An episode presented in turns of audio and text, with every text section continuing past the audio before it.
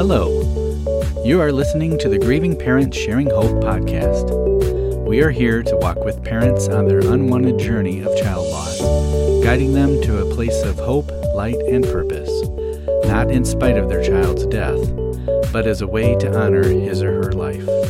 And now, here is your host, author, speaker, and bereaved parent, Laura Diehl. Hi, welcome, and thank you for joining me for these next few minutes. As I said a few weeks ago, I have several weeks in a row where my time is extremely limited to focus on GPS Hope because of things like the transition of getting a job, moving because we're going to stay put this year, and being on the grief cruise as a speaker. But I am determined to make sure I do not miss any weeks of recording a podcast episode for you. So this is another short one. And hopefully, within the next week or two, as we get settled, I'm going to be able to, you know, start getting into some sort of flow again and get back fully back on track. Now, I am recording this. I don't normally record during a busy time during the campground, but it's a Saturday afternoon, so I don't know what the noise is going to be like for you on your end. So let's just go for it. Now, on the week this podcast episode is released, it will be the anniversary date of Becca leaving this earth. Have you ever heard of a golden birthday? That's when you reach the age of the date you were born. For instance, I was born on February 26th. So for me, my golden birthday was when I turned 26. If your birthday is on the 13th of the month, your golden birthday was when you turned 13. Well, I realized this year would be Becca's golden heavenly birthday since she died on the 12th of October, and we hit year 12 with her being gone from us.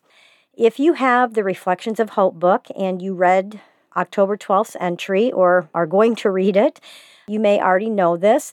I'm pretty much going to read that day's entry to you, but I'm also going to add just a few other extra thoughts. Like the rest of you, that first year after Becca's death was so very painful. For me and many of you as well, the second year was shockingly worse, as if that were even possible. The third year was still painful, but the reality of having to learn who I was without my oldest child was setting in. The fourth year I did okay, but the five year thing had me a mess and very fragile once again. What is it that made the fifth year so hard for me? Is it because five years seemed such a long time? Is it because buried somewhere deep within me, I knew this was just the beginning? Is it because I had tried for the last three years to make sure my other children did not think I loved Becca more than them? So at home, I did my best to pretend I was fine 95% of the time. Is it because my previous son in law, Becca's husband, took down her Facebook page saying five years was long enough and our family needed to move on, like he had with a new wife and a son they already had together? Or is the real reason the simple fact that I gave birth to her, raised her for 18 years, had her for one of my best friends for the next 11 years, and then in one moment's time, it was all taken away from me, and it just plain hurts no matter how long it's been since she's left us? I find myself crying out to God at how desperately I still need Him for this grief that I still struggle with. And what comes to me in the quietness of my soul is that a change in perspective can be very powerful. Here are some of the things God reminds me of that can ease my pain and make life livable again. One, I am not getting further away from Becca with each year. I am getting closer to her as each day brings me closer to my own departure to be with her again. 2. It is only stuff. Yes, it is Becca's stuff that I no longer have access to when my son in law dumped it all and removed her Facebook page, but no one can take away the part of her that lives forever in my heart, my mind, my memories, my very soul. By the way, my son was able to get his sister's page back as a memorial page. 3. While 29 years was not long enough, it still happened. I was blessed with this daughter who brought so much joy and many challenges with her stubbornness to my life. I can honestly say I would rather have had her for only 29 years than to not have had her at all. And I will add to this that I wrote a song together forever. And one time when I was singing it for a group, when I was done, I found myself sharing that even if I had been the one to go first, you know, we talk about how having our children die ahead of us is out of order even if I had been the one to go first, it would not have been enough time to spend with Becca and my other children. And so that that's another thing that makes me thankful about what Jesus did for us is because this is not a permanent separation. And no matter who went first, it wouldn't have been enough time. I still cry, I still hurt, sometimes very deeply, but I also rejoice that this life is only temporary.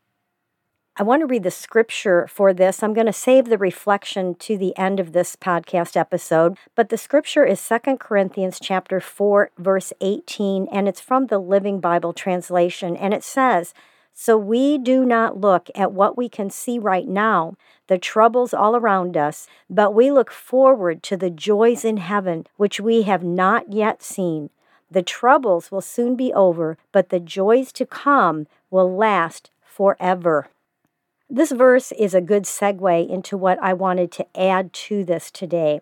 Have you heard the phrase start with the end in mind? In other words, if you're working on some sort of a big project that needs to be broken down into several smaller projects to be completed, you usually start with the end product, like how it needs to be when you're finished. And so from that, you start backing it up. Like, what's the last piece that will have to be put in place? And from there, it's like, okay, so what needs to be done before that last piece can be put in place? And then it's like, okay, so what needs to be done before that can be put in place? And you just keep backing it up until you have like that very first piece. Okay, so now we know this is where we need to start. In order to get to the end, we've backed it up. What needs to be done to get there? What needs to, you know, what I'm saying. And so then you finally get to that, okay, now we know where to start, with the first thing I need to do. Well, a couple of weeks ago, I heard that term, start with the end in mind. I heard it in a way that made me think, that's how God did all of this. What I mean by that is, I think God started this whole world with the end in mind.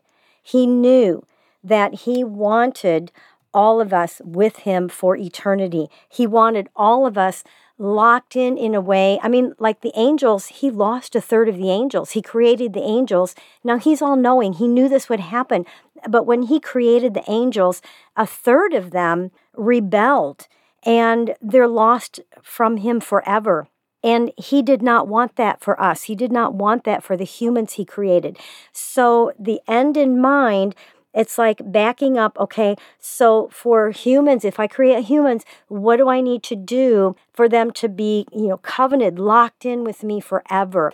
And, you know, I can just, it's almost like, God the Father and Jesus, God the Son, and the Holy Spirit all brainstorming. And I, know this isn't probably what happened, but to me, I don't know. It just, this whole starting with the end in mind, you know, they're brainstorming and, and it's like, Jesus, well, I'll go and I'll be one of them. And I'll, I'll, you know, what do I need to do to to seal them into this to make sure that they have a chance to be with us forever. And it's like okay well let's do this covenant thing with the sacrifices. And okay so I'll go be the final sacrifice. But first they need to know the need they have for this that that they can't keep it themselves. And they need us to keep this. And there needs to be a way for us to be together forever once they leave this earth. And you just keep backing it up until you have the very beginning of creation I I don't know, I just think that's what God did. He started with the end in mind. And it's so awesome when you think about it because this world we're in is not permanent, but it's here to prepare us for the place that is. And that means everything that happens here is with eternity in mind. But our view of it is with very limited sight. And that can be confusing until the veil is lifted and we are on the other side with our child. It's hard for us to live with the end in mind because it's so real for us here.